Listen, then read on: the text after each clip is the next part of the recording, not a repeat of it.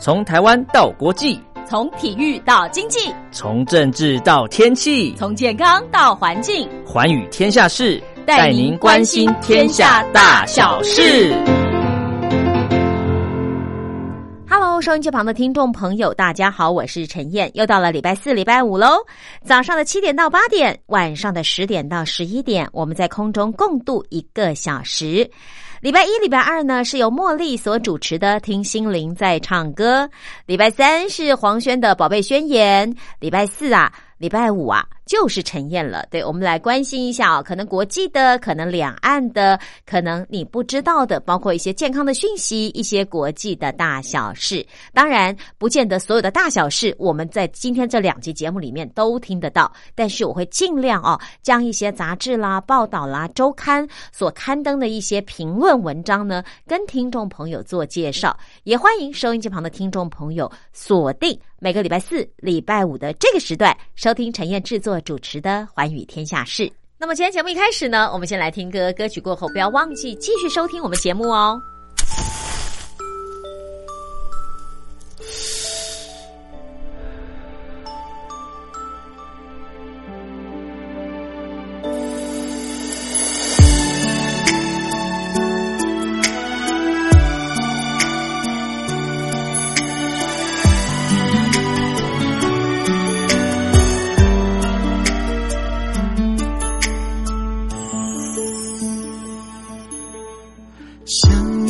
爱上火柴，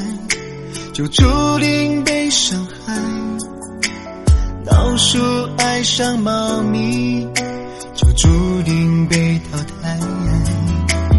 我爱上了你，就注定离不开。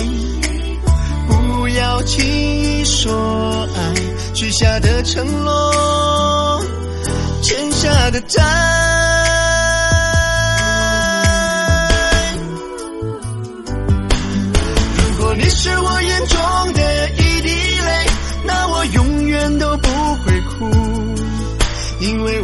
失去你，因为我怕失去你。如果你是我眼中的一滴泪，那我永远都不会哭，因为我怕失去你，因为我怕失去你，失去。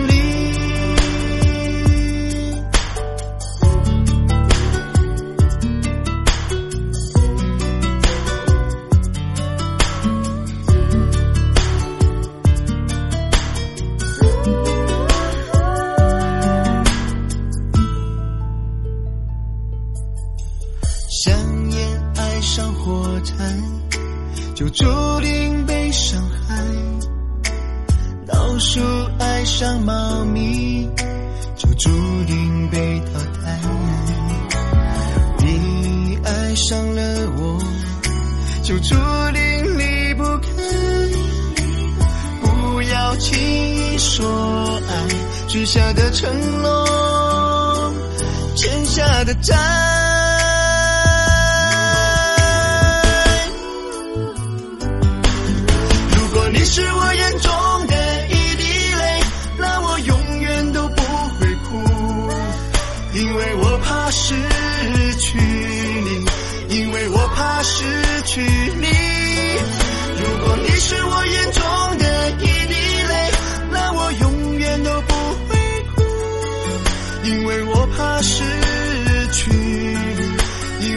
怕失去你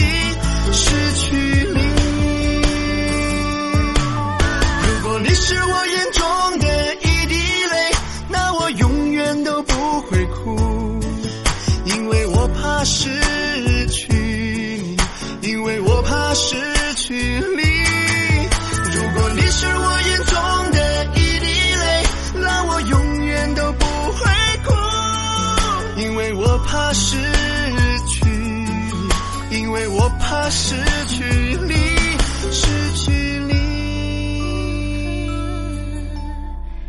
节目当中为您邀请到的是中国时报的蓝校威，校威好。呃，主持人您好，各位听众朋友大家好。哎，今天我们来聊一聊哈，这个其实是有一点政治性话题，对不对？对。而且是比较呃相关一些。对，而且我觉得它影响的层面会比较大，就是说它不是只有说两岸之间，或者是单独对一个国际上的什么国家，其实它影响到的是品牌，呃，品牌就跨国啦。对，而且现在几乎所有的呃服装品牌、运动品牌都是呃跨国经营的一些企业。对，那我们今天讲的就是这个新疆棉花。新疆棉花到底是一个什么事情的由来？是不是可以帮我们把那个时间序哦，还有发生的这个起因，跟我们稍微解释一下？小薇，对，我记得新疆棉这个事件它发生的这个时间背景，大概就是在差不多呃三月份的三月底这个时候，然后那个时候刚好美国还有各个西方国家都对呃中国大陆发出制裁，发出制裁的原因的背景是因为呃中国大陆对香港的选举制度，嗯哼，呃，人大代表、常委会他们通过了新的选举制度，要让以后香港的这个不管是特首的选举，或者是这个立法会议议员立法会议员的选举，都要适用新的制度，必须呃爱国者爱港啦。呃，爱国者治港啦，嗯或者是说，呃，这些他们的提名需要经由政府认可的这些提名小组的成员提名之后，才能够成为候选人。然后，结果这些西方国家都大肆的抨击中国大陆，把香港的五十年不变或者是一国两制全部都给扼杀掉，然后纷纷对香港。西方国家呢，对香港也采取了一些呃制裁，比如说美国就对取消了香港的这个呃什么最惠国待遇等等的一些措施，或者制裁某些官员不能赴美，对不对？对，啊或者是类似像这样子对类似这种的制裁措施之后，呃，中国大陆他们呃也开始做出一些反击，除了最初的，比如说呃限制西方国家的官员到大陆去访问之外，然后刚好在那阵子，就时间点上面非常的巧合，就是有人把一两年前 H&M 这家呃瑞典的成衣厂，他们拒用新疆棉花的嗯这个声明，把它给挖了出来，是，然后说这家这个跨国的成衣公司，他们之前有出具过一份报告，说新疆这边呃迫害劳动力，强制当地的少数民族劳动。然后甚至说，在当地有成立这种，比如说再教育营等等的迫害人权的一些事实。然后，所以他们认为说，新疆的棉花是血汗棉花，嗯哼是呃不合乎人道规范所种植出来的棉花，所以他们的品牌拒用新疆棉花。然后，大陆民众看到类似的这种公告之后，不行了，对，受不了了。包括民众包括官方全部都大反弹，嗯。然后官方就一直在声明说，呃，这些西方国家出具的虚假报告是，对是呃不符合事实的，嗯哼，然后民众也认为说，这些呃西方国家既要在中国大陆呃赚中国消费者的钱，呃让中国消费者买他们的衣服、买他们的运动用品，但是同时他们又呃诋毁新疆棉花的这种声誉，他们民众觉得无法忍受，所以也群起抵制这些跨国公司的品牌。嗯哼，对，我觉得这一整串事件从它的前因后果这样子串联起来看，会让人感觉这并不是一件单独的这种，比如说呃，反对西方国家的一些对新疆介入棉的嗯做法等等。对我觉得其实有非常多错综复杂的一些前因后果在里面。嗯哼，我觉得可以来聊一聊啦，因为呃，单就品牌来说，它当然有选择使用原料的权利。我们就分几个层次来讲。就品牌来说，我当然可以因为我公司的需要，或者我成品的需要，或者我公司的名誉等等考量，我要选择用哪个原料来制作我的成品，这是属属于公司的事情。那再来就是讲到所谓的抗议或者是反制，嗯。我我不晓得哎、这个 H and M 它是什么时候说它拒用新疆棉？是今年的三月吗？还是更早之前？我记得是呃，在更早之前，因为他们这些呃跨国公司，他们都有跟一个叫做什么瑞典什么棉花协会哦。这个组织对他们呃签约，是。这个组织旗下大概是有人统计过说有上千个这种跨国的成衣品牌、运动品牌，嗯，对，然后这这个瑞士这个棉花组织呢，他们就查出来了，是不是？对，查出来，他们有之前有收到过呃几份报告，嗯。说这个新疆棉花他们是用不人道的强迫劳动的方式是。去收成啊等等的，好对，所以他们也呼吁旗下的会员不要使用新疆的棉花。所以这个所谓的呼吁不要使用，以及这个品牌决定不使用，不是今年三月发生的事情，是更早之前。其实是更早之前发生的，只是今年刚好在这个西方国家抵制中国大陆对香港呃选举对公民权的嗯选举这个新的选举规范出来之后，对我觉得时间点刚好两个是碰在一起的。好，所以是不是有心人士操作？我们先不论啊。那就像我刚刚说的，今天这个品牌公司当然可以去选择我的原材料来源，对不对？对。那你觉得，哎，他的理念符合我这个消费者的想法，我可以继续支持他。那我也可以觉得你无聊，你干嘛去抵制啊？就是站在消费者立场，也可以这么想。可是我好奇的是，今天如果这些品牌他真的不愿意用新疆棉，第一个，他拿到新疆那种劳动的资料或照片，就是呃。迫使劳改犯去劳动哈，或者是说大量的压榨劳工去劳动的照片或相关证据是什么时候的？啊，这个第一个我比较好奇的点是怎么得到的？然后，当然，中共这边我我记得华春渔民他们还有拿出照片来反制嘛，说都是用机器采棉花，甚至在网络上还有人流传说现在的新疆人民过得很幸福，还抛出他们的那个结婚的影片等等之类，就是有来有往，看得出来是攻防。好，所以我要想知道是第一个，如果 H N M 或者这个棉花的组织，它是因为有有图可证，有照片可佐证，是什么时候的图，什么时候的照片？现在是不是还是这样？这是第一。再来就是，如果他们真的使用了，或者他们不使用了，对于他们的大陆市场，他们难道没有考虑过吗？对，我觉得呃，大家会很关心说这个什么瑞士棉花协会嗯对他们呃所拿到的报告，对究竟是什么时候的？对我好奇啊，对，后来他们在呃上海的这个办公室，对他们曾经说，他们跟瑞士总部曾经有出具报告，他们去现场调查，啊。其实没有发现过呃类似这种呃。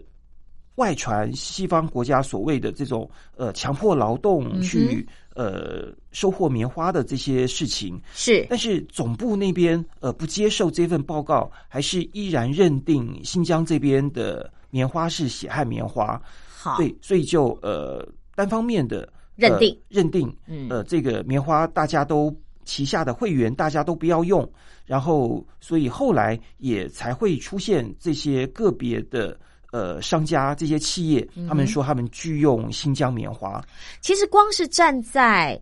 企业的立场，我觉得你们很有架子的，就是敢去说我拒用新疆棉花，而不怕得罪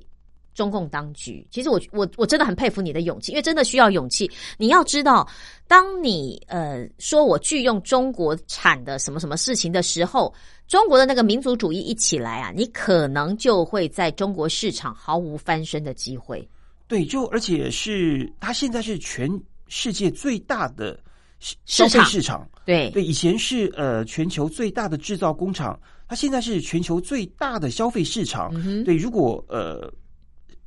失去这个市场，它其实它面临的损失是很巨大的一件事情。是，而且这个时间点一出来以后啊，那当然有人就有有听到很多说法啦，就有人说你美国自己也用黑奴吗？啊，以前有用黑奴去采棉花，你怎么不不说话呢？你来管我的人权？可是我很想说，那美国黑奴是几百年前的事情、啊。对，我记得有一次呃。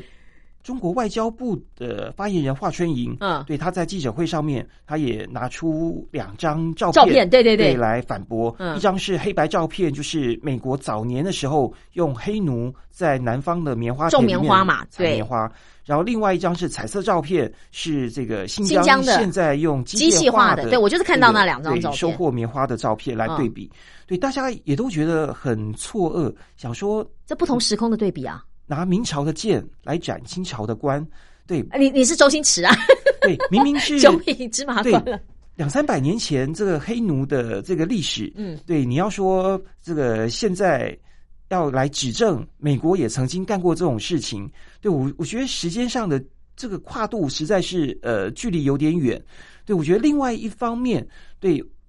我觉得会。我个人来讲，嗯会比较采信说，其实现在呃新疆的棉花它的一些生产，可能是真的是都是机械化的生产，呃播它从播种一直到收成，对，可能都是呃机械化，这样子会比较有效率。但是我觉得另外一方面，大家没有看到的，大家也比较心存疑虑的是说，呃，西方国家指控中共在新疆设立各个劳改营。教育营、劳改营等等。嗯。而这方面，中共虽然口口声声说没有，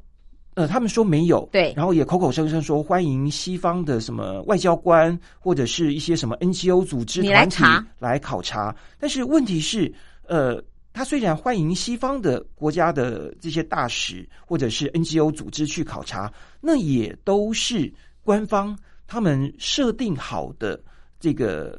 去参访的这些呃教育营，所以也就是说，你今天你今天开放我西方的人可以来考察，可以来记录，也是在我允许的时间跟范围内去做考察跟记录，而不是说不管你让你到处去走，对。不对？这是感觉不一样的，那是安排好的。对，而且就是呃，比如说西方国家的人不懂跟维吾尔族语，对。他们不会讲，不会听，不会请翻译吗？看。对，但是呃，你要在中共的允许之下，带着你的翻译去呃微服探访，哦哦。这个我觉得这个是不允许的事情。是。对，我觉得呃，你要在中共的允许之下，在安排好的场景里面，嗯。他们安排好设定的这些呃，可能工人或者是呃工厂里面的学员出来受访，嗯接受你的呃询问，跟你聊天等等。嗯对我觉得这些事前呃这个安排好的这些受访者，嗯对我觉得能够讲出什么样子的呃内容，对我觉得大家都会心知肚明。所以就是我知道，在你安排之下，我是听不到真真话，是听不到真话的。看不到真相的。所以西方国家他们要求就是说我能够去让我自由的看，我就相信你今天没有使用或者是压榨劳改营或教育营里面的人。可是站在中方的立场啊，你凭什么对我的内政指手画脚，对不对？对，而且我觉得另外一方面就是，大家虽然现在说有图有真相，有视频有真相，可是我觉得这也不一定，因为像是呃，之前我曾经在抖音上面嗯看到过一段呃大陆民众嗯呃，应该是说呃陆籍配偶在台北捷运上面拍的一段视频，应该是在呃淡水线上面，嗯呃，他们拍了一段视频，然后窗外都是一些比较呃老破旧的可能是二三十年前的那种公寓，嗯那种四五五五层楼以下没有电梯的公寓，啊，旧公寓，那对至少三四十年以上了。对外表都破破旧旧的。嗯。然后他是说他是在呃台北捷运上面拍的，然后底下就有很多大陆网友留言说哇这个这跟我家乡三四线四五线城市差不多。啊然后这些什么台北市容怎么这么破旧？台湾不是很有钱吗？然后有人就是很多的负面批评就跑上来了。很多的负面批评留言，嗯说这个这个跟我去什么云南的什么什么什么乡村，这个看到的这个破旧的落魄的景象好像啊。然后很多人就用这段视频，呃，就是说啊，这真是颠覆了我对台湾美好的的想象对，其实所以用这个故事，其实我是想来讲说，其实有画面、有照片，不见得是真相。对，其实也只是你看到的这个事件全貌的一角而已。嗯你也没有办法看到事情全部的真相。对，就算是我们去了呃新疆，请了当地的这个维吾尔族语的翻译，如果能够自己去到处走、到处看不受限。其实我们能看到的，其实也只是呃这么大新疆这么大一块地方，对他们我们能够走、能够看到的，也只是他们一小部分的人的生活，是或者是呃事实。我们也没有办法就我们所看到这一小部分去推论说全部的新疆都是这样都是这个样子。好，所以这有点像是公说公有理，婆说婆有理的感觉哈。那到底新疆棉事件还发酵成什么样子呢？音乐过后，我们再继续来跟听众朋友分享。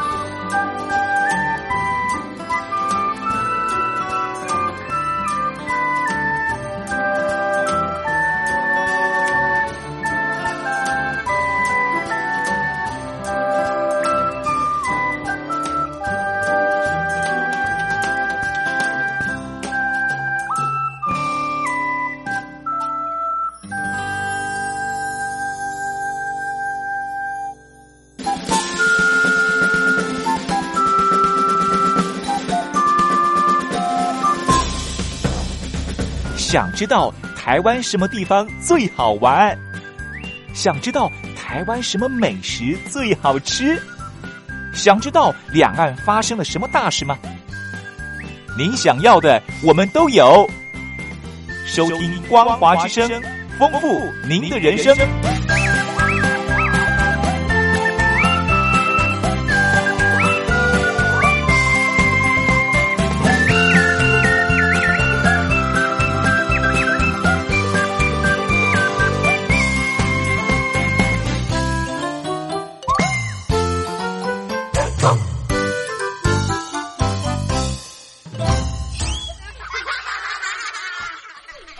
过后，我们继续来谈新疆棉的后续效应啊，就谈到了像很多的港台艺人，他当然大陆的艺人更不用在话下，就是纷纷表态，就说他可能帮一些品牌代言。啊，你知道代言是不能够随便违约的啊。那他品牌代言，但是他决定呢不再帮他代言了，因为呢他就是那个抵制新疆棉的公司。对，像是在这个 H&M 的公司的抵制的新疆棉的消息一出来，在当天晚上还有隔天，对，立即马上就有至少六个艺曾经还是曾经哦，曾经跟这个 H&M 合作代言的艺人，马上就出去声明说，嗯，我们现在跟这个 H&M 已经没有代言关系了，已经没有商业往来了，已经没有任何交集了，然后请。他们也同时，艺人也立刻表态说，就是他们支持国家、支持政府的政策，支持这种的呃爱国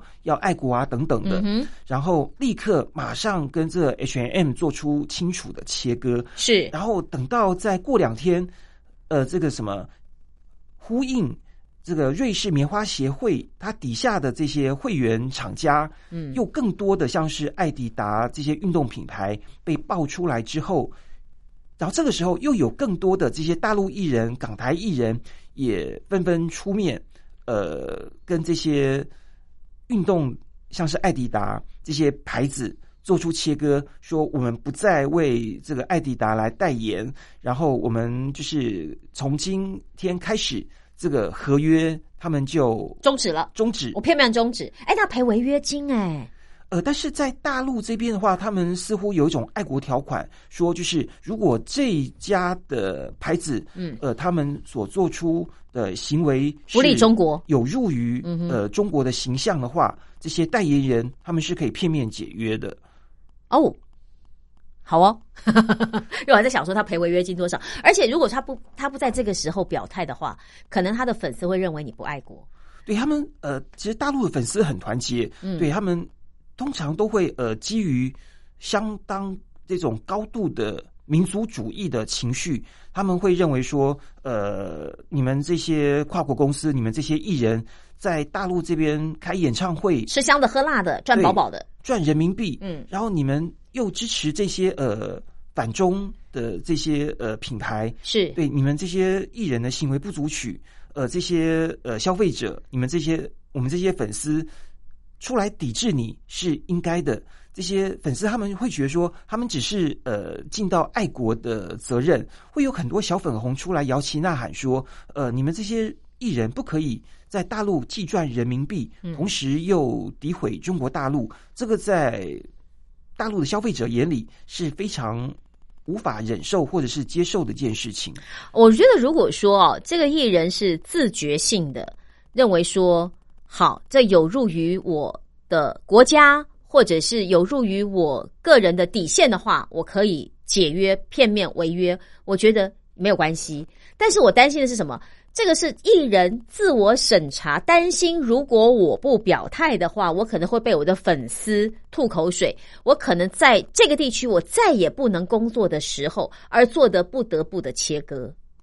对我，我觉得这个就呃，放在艺人在商言商的角度来看的话，我觉得这个时候，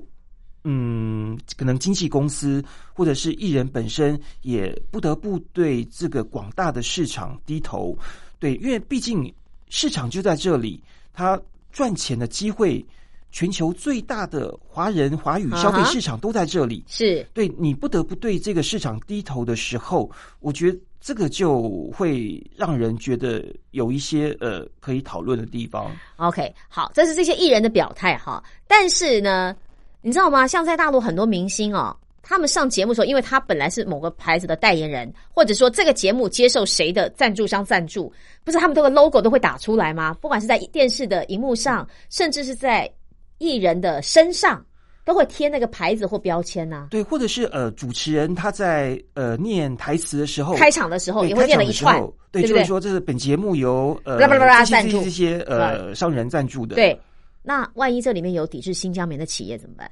呃，很简单，就直接打上马赛克就好了。对，像是最近有很所以就变成马赛克之电影电视节目就对了，是不是？对，现在有很多综艺节目，像 Oh 是呃什么什么乘风破浪的姐姐啊之类的，很红的这些大陆综艺节目，对这些艺人可能上节目的时候都会穿着赞助商他们的品牌品牌。啊哈，对，所以现在呃出现这些抵制事件之后，这些综艺节目为了自保，对，也纷纷把艺人身上这些品牌服饰的 logo 对全部遮掉，上马遮掉，对，然后就是为了避免引起这些收视观众他们的反感。哇，这个后置要做好累哦。对，所以我记得有一年也是呃，有一个相亲节目，一个蛮知名的相亲节目，对他们也是在呃赞助商也受到民众抵制之后，然后他们也是呃当周的节目直接抽掉，对直接抽掉播不了，然后延后一周才播，因为如果要剪掉这个相关的这些画面需要花非常多的时间，所以他们当周的节目干脆就停播一次。哇，对，所以对他们的呃，对电视台来讲，他们宁愿去损失这些广告收入，嗯。他们也要保住这些他们的收视观众。损失广告收入没关系，麻烦那些剪片的技术人员可能千万不能随便开除，因为你不知道哪一天你的综艺节目或者你的戏剧节目就需要动用到这些技术人员帮你上马 上马赛克，对不对？哦，这真的是一个，我觉得他有点过头了，就是说这样的一个抵制哈，你抵制我，我抵制你，那种那种效应已经越滚越大了。而且我觉得以中国大陆操作所谓的民族主义来说，这不是第一次，之前也有十几年前不是有那个足球赛的时候，你还记不记得？就是中日之间的足球赛，然后不是打砸那个日本的店，有没有？然后日本的足球员赢了，他们还去推人家的车子，把人家车子推倒。就是我觉得那个一烧起来是不太能控制的。对我，我觉得那个时候就刚好是因为是什么日本把什么钓鱼台国有对对对对化之类的，对对对，对，在大陆各个城市就发起这些反日游行，嗯。对，当然也是经过中共当局的默许，嗯。对，让民众上街，但是最终出现那种打砸抢烧的那种局面，对，结果最后是失控的，是。结果竟然有民众可能开日本车的对呀、被砸车，对，然后有我记得有一个人是拿着日本相机还是开日本车的，结果被砸的头破血流。是，对，结果还是重伤被送到医院去。嗯。所以事后也引起很多民众的反省，嗯，说，嗯，你为什么就是呃，大陆人对自己本身的消费者使用日本商品，对你要去反的是日本这个国家，它可能对钓鱼台政策的呃不友善，或者是嗯他们太恶霸，对你为什么要直接伤害使用日本品牌的中国人？对，就有点无限上纲了。对，伤害到自己的同胞的生命，对，这反而是觉得，呃，这些抗议者在抗议的时候，他们没有想到这么周全的地方。对我觉得，甚至在这一次的这个抗议事件、抵制事件里头，对，反而出现一个让人啼笑皆非的事情。嗯哼，有一个省份，我记得在河北还是石家庄还是哪里，嗯，对，他们在抵制艾迪达的时候，这个没有人要买艾迪达，对，但是呢，所以店家就打折促销，但是呢疯，抢，对，这个时候就出现民众要捡便宜 嗯，去店外面排队疯抢这个打折商品的事情，对，就会让人觉得说，嗯，这个国家到底是怎么了？这个人民他们到底是要反对这些、抵制这些商品呢，还是要这个趁店家打折促销的时候，抢商品货卖不出去的时候，赶快去抢货？对，就会出现这种两种很极端的现象，同时出现在这个社会里头。所以也就是说，我今啊、当然可能是两种不同的人了哈，我们也可以这么说，但是也会发现说，其实人民之间是有矛盾的。我所谓的矛盾就是。站在爱国主义、民族主义的立场，我应该对这些抵制中国的厂商做出惩罚，我也去抵制它。可是我又抵挡不了这个所谓国际名牌的诱惑。有一部分人是这样，对，没错。对我，我觉得像是这种同这种状况，呃，同时存在的时候，对我，我觉得就会让人感觉，嗯，有有点尴尬。呃，我们就设想他是不同的两个人嘛，两批人马嘛。那只是说，我的意思说，表示社会同时存在这两批人马，也不代表大家都赞同去抵制。可是我也知道，如果我这个时候不自我审查一下的话，我就去说出支持这些国际品牌的话，我就变成众矢之的了。对，就就会被很多人攻击。对，那顶多我就不表态。但是呢，碰到那个名牌打折的时候，我还是去抢一下好了。对我，我觉得就会就会有这种很有趣的这种这种情况出来。但是我觉得对于这些，比如说呃，在呃大陆这边经营嗯，呃生意的商人来讲，对是。我我觉得就变成说呃，尤其是台商动辄得对救。动辄得救，他们就必须很小心，尤其碰到这种政治议题的时候，嗯他们必须很小心，呃，不表态，或者是说他们在呃谈论到相关的话题的时候，他们两边都不能得罪。嗯哼，对，如果得罪台湾这边的消费者，对被台湾消费者抵制，然后得罪大陆这边消费者，哇，那更惨，他们失失去大陆这个市场。是对，所以在一个两岸非常呃交往非常呃关系非常差的时候，在或者是说呃中国的外交关系跟很多的西方国家都处于一个高度紧张状态的时候，我觉得在大陆做生意的商人就变得非常的为难。哎，我在其他国家做生意，会不会有这么多的考量？对我，我觉得反而在其他国家，可能他们的民众没那么多的呃，可能爱国主义、民族主义没那么高涨的情况之下呃，或许在一些比较底滑的严重的国家里会如此。就是我今天如果到，比方说越南啊或哪里去做生意的话，我可能会怕他们的排华政策，对不对？哈，会有这样所谓的他们自己的民族主义的情绪。对，可是今天是我在大陆，我不是因为排华，而是因为我怕我跟你官方不同调。对我我我觉得这在政治上面的考虑来讲，在进入这种这种商业嗯的场合之后，对我觉得会让呃商人觉得他们在虽然大陆口口声声说呃他们欢迎外资来投资，他们呃欢迎各个国家的商人在中国大陆这边合法的做生意，呃遵从中国大陆的法律，他们可以在中国大陆这边来赚钱。对，可是实际上面在融合进这些非商业因素，尤其是政治因素的这些考虑之后，我觉得在中国大陆做生意真的是一门智慧，或者是说，嗯，他们在中国大陆做生意的时候要非常的小心。嗯，呃在心脏要够大，对，尤其是碰到这种呃需要表态的候。时候，表态选边站的时候，嗯对我觉得真的是非常考验商人的政治智慧。没错。好，来音乐过后，我们再继续聊这个话题。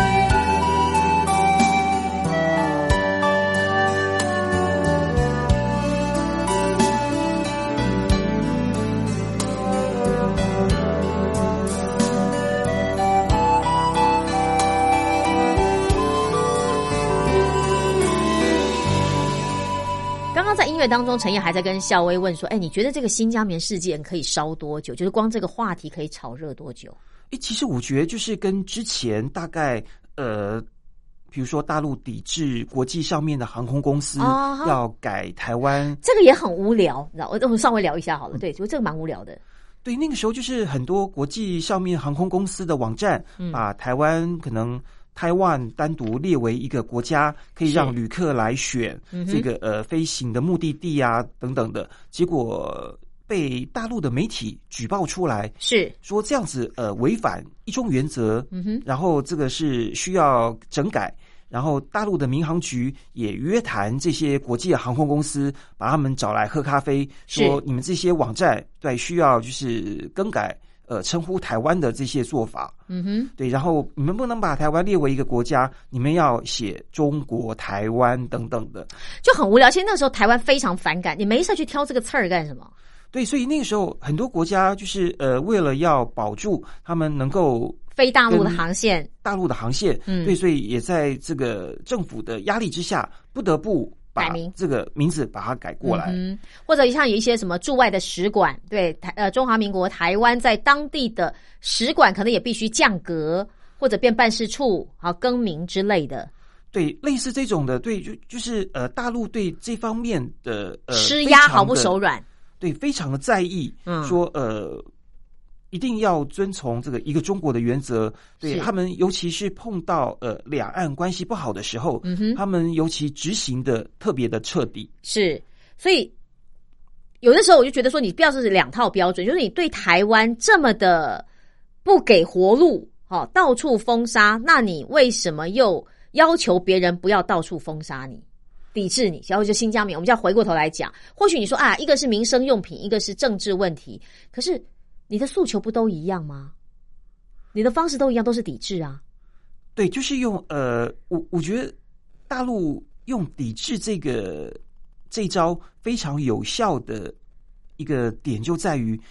他们是一个非常庞大的市场，对他们有庞大的消费者，有巨大的消费潜力，嗯，所以他们每每大陆使出抵制这一招，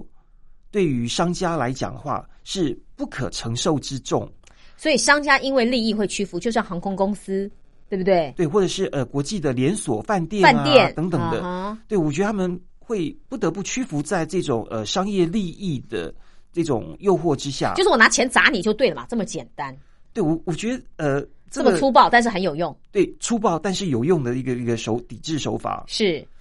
那今天新疆棉的事情，是不是也可以说，我就是拿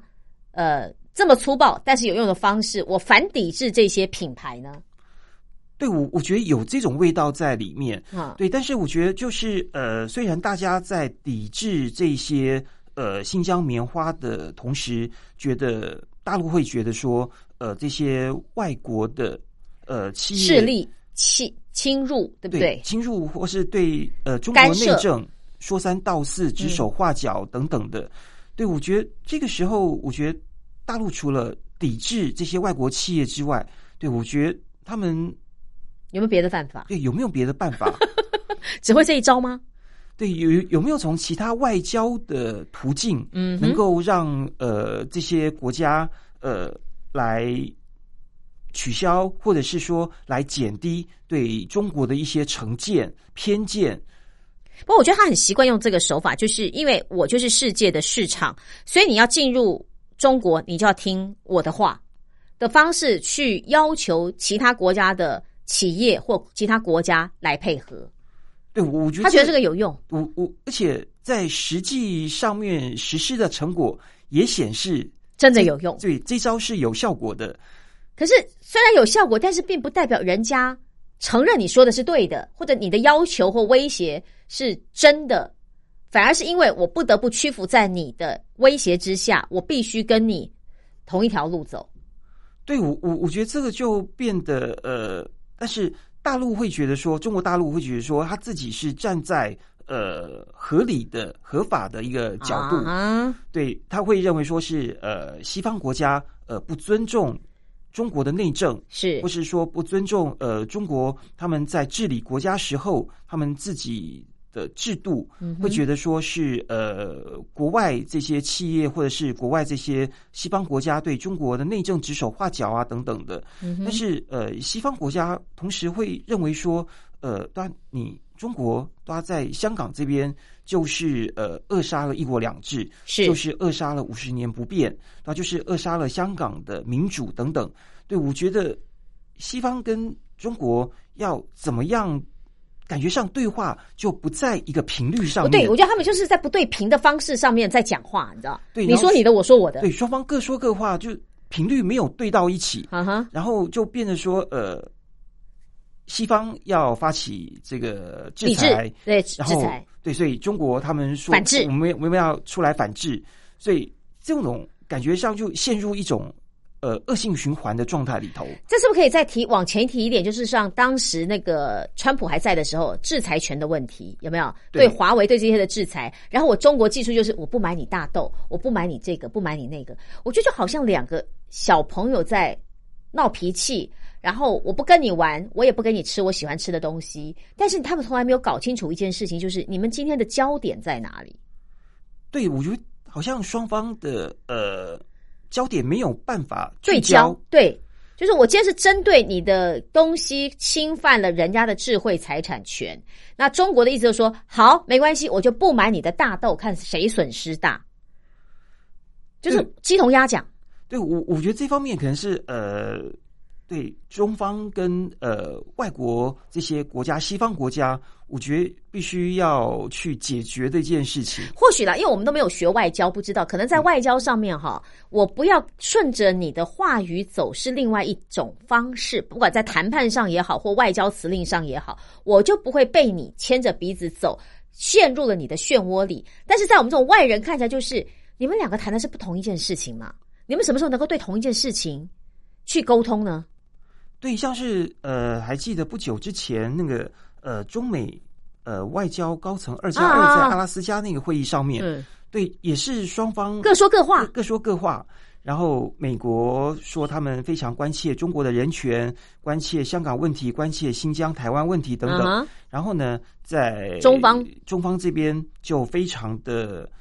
姿态也摆得非常高，嗯，对，说这个美国没有权利从这个什么实力的角度出发对中国来指手画脚，嗯哼，对双方完全就是没有不对焦，不对焦，然后双方就是在各自坚持自己的立场。是，当然站在国外的立场来看，对，哎，因为你没有人权嘛，因为你去威胁人家嘛，所以我要对你的行为做说。做出一套我就表态，我这个国家要表个态。可是站在中国的立场，啊，你干嘛对我指手画脚？你自己说的很好吗？哎，对，我觉有没得是有感觉？你做的很好，你凭什么来说我？那是我自己的事情哎、我家的小孩我自己打，那种好像那个什么，你知道吗？两家邻居，左边的邻居嫌弃右边的邻居，没事一直打骂他的小孩，去跟他说你不可以这样对你的小孩。然后那个妈妈就说：“你管我，这是我家的小孩对的感觉。对，其实就是从这方面来看的话，就是呃，西方国家说的对有点道理，然后其实中呃中国大陆这边说的也不是完全没有道理，是。也像是呃反观美国的人权记录，嗯，对，也不是很好啊。美国自己对呃黑人的执法过当，对，动不动就有白人警察对。射杀黑人，把黑人给枪杀死亡的事情，就是你先天的发生。为先入为主的观念，就是觉得黑人就是错，就是在你美国来看是这样子，对，不可能黑人就是发生犯罪的发生犯罪的高危险群。对。对，美国自己在人权记录上面也不好，嗯。对，有什么权利来对中国指指手画画脚，嗯，对，甚至说这些呃，在说到其他的这些成衣跨国成衣企业厂商，对他们自己，呃，除了在指责新疆棉是血汗棉花之外，嗯哼，他们自己在比如说孟加拉，是。比如说在印度这些比较呃落后贫穷的国家，是。他们同样也雇佣童工，啊哈，他们也，用用童工的时候也是超时压榨童工的劳力，是。给他们很少的这些薪资，啊哈，对，让这些童工也苦不堪言，在该上学的年纪，这些小朋友对就要到工厂里面去做工，对呀。没有办法念书上学。对呀，对，其实这些西方的企业跟国家，同时也在犯这些很低级、很下流、很恶劣的错误。其实就我们我们不是在这两个地区的人来看，的确是如此。就是你美国在指责我中国的时候，其实你美国内部也没有好到哪里去，对不对？那你中国就认为你干嘛要关，就是来管我的内政？好，可是就中国，但是在美国来看，中国来说，哎，可是你真的对你的内政处理是有问题的，为什么我不能说话？对美 美国就会认为说，呃，他觉得呃他是世界的霸权，呃，而且就是呃，大家享有的人权对，标准应该是一样的，一样的，你怎么可以中国人就可以不用这样子？对，所以我觉得其实最好的解决方式，或者是说，呃，对大家来讲最公平的方式，我觉得大家应该都要先从管好自己的事情开始起做起。好，我管好自己的事情，不是说不给别人说话的机会，而是我要让我的人民生活得更好。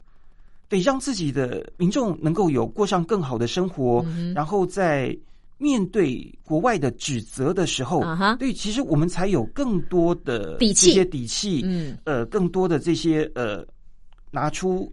民众生活更好的证据来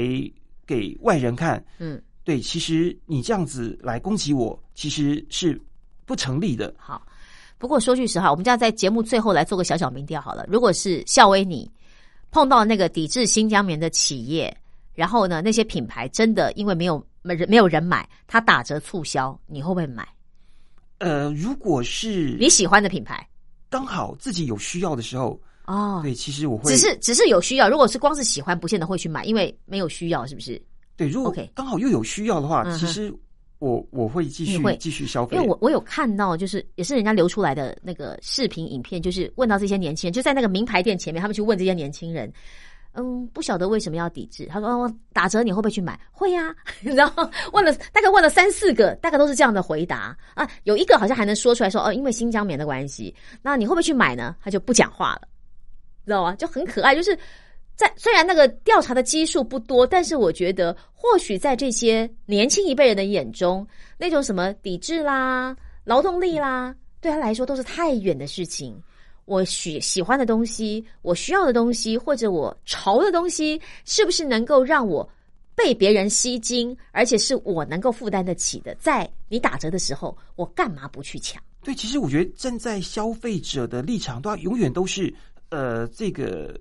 价格对是不是最符合所谓的 CP 值性价比？是对，然后在自己的消费能力范围之内，对，能够用最合理、最合适、最低的价格买到，然后并且用起来用的很顺手。嗯哼。对，我觉得这对消费者来说才是我要的最要紧的一件事情。没错，好，所以我们今天有这样子的一个结论了啊。当然，我相信这个新疆棉事件是不会烧太久啦，只是我觉得人在屋檐下不得不低头，这些是类似的事件会层出不穷对穷，。以后会层出不穷。而且真的是我刚刚说的，人在屋檐下不得不低头，不管是那些艺人也好，或者在大陆工作的朋友也好，他们还是必须选边站。对，我觉得这个是让人最为难的地方。没错，好，今天也非常谢谢校威的分享，谢谢。啊，谢谢主持人。